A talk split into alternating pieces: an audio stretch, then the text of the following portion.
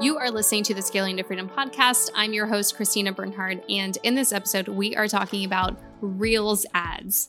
So, when I say Reels, I'm talking about the Instagram Reels. And if you're not familiar with what those are, it is like a TikTok version that's available in Instagram in the platform. So, this can be a certain placement. And if you are growing your Instagram right now, especially if you are learning about how to grow your Instagram, you've probably heard about Reels or you consume them yourself. They are a great way to grow your following because they get a lot of reach. They can potentially get a lot of exposure to your brand. They're also really fun. Like I started to do reels fairly recent and my team was like okay like you need to do reels and it would be really great for the account and i'm like okay okay i'll do them for some reason in my head i thought that they would like recording them and stuff was just going to take hours out of my week, which is why I waited so long to do them. But now that I record them, I realize how fast I can record a reel. I mean, given I don't do as like super fancy stuff like some people do, some people are so fancy with their reels. And I will say mine are not that fancy, but I still definitely enjoy them and they do get great reach. So organically, it's a great strategy. And so before we started in the agency using reels like content in Instagram stories, because at the time there was no placement for just reels. So I had my clients, like I would go through their, and I still do this, I go through their Instagram and I just look and see if they even do reels. And if they do, I go find the reels that have the most engagement and I'll ask them, like, hey, send me this reel. And we would just take that reel and we would put it in the stories. And most times, like, you can tell if something looks like a reel because it has maybe a trending audio, like a trending music. So you can hear that right away. And then you also have the text that people usually put on it. And then also just the style of them. Like you can just tell if it's a story versus a reel most of the time. If it's the traditional, like, you know, or weird to say traditional for something that's so new, but like the typical reel. And so I would take those and we'd put them on Instagram stories. And they did so well because people would see immediately that it was a reel and they would just start consuming it. So we were getting like great views on those. We were getting great click through rates. Like they were just doing really well. So lots of engagement there for various types of campaigns. So we might use them for retargeting campaigns, which is my favorite way to use Reels ads. Usually our retargeting campaigns have a lot of video in them, but also even our lead generation campaigns, they just do so well. So now you don't have to put it in the Instagram story placement. Reels has their own placement now in ads. So you can actually just do just that placement. So there are a couple ways that you can run these Reels ads. So you can take your Reels creative and put it in an ad you already have running. If you want to keep it really simple, all you have to do is just have a different creative for that specific placement. So you can do it that way and just make sure that you're including Reels into your ads. It might just default on if you just have automatic placements. But if you do do manual placements, you can go check out and see if you have selected the Reels placement and you can select that and add that into your strategy. Or you can take it and split it out into its own ad set. And so if you do this, it's a way to just test it out and just see how it runs as a Reels ad. You want this to be ideally Reels content because that's where people are seeing it. They're going to be consuming Reels.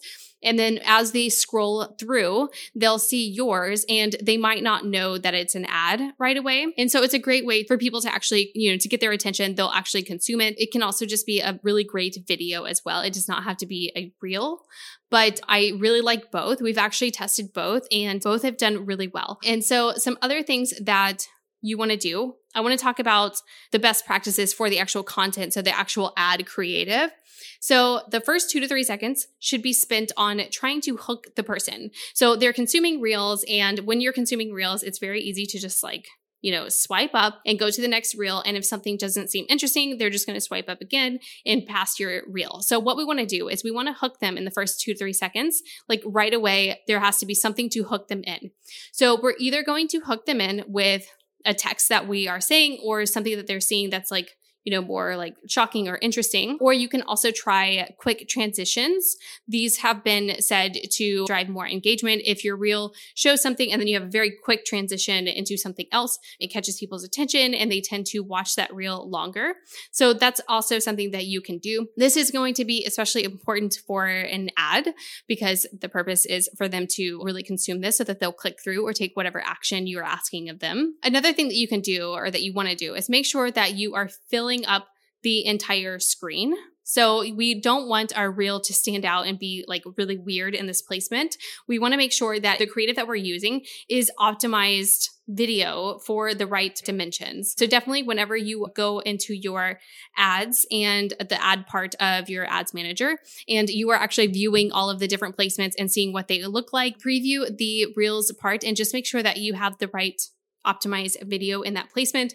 That way it is filling up the entire screen. Also, whenever you are filming it, make sure whatever you are filming, if you fill up the entire screen with that, whether it's you or something else that you're filming, that it just fits the screen really nicely and catches people's attention. Another thing that you can do is that if you do have a Reels creative and you put it in the Reels placement, you can also put this in the story placement as well. It is worth testing, but we've still seen really great results with that because like I said, people do tend tend to engage with it quite a bit, even in that story placement. So that is what I have for you today, though. I hope that you give this a try because we've found so much success with Reels ads. And it's also just so creative. It's really easy to get people's attention. It's fairly easy to put together the creatives for it because a lot of my clients are already creating this type of content. So we're just repurposing that into their ads and we're having great, great results because we're taking those reels and we're putting them to cold audiences and they're responding to them really well. As far as cost, I've seen that be like really to range a lot, but typically it is cheaper than the feed.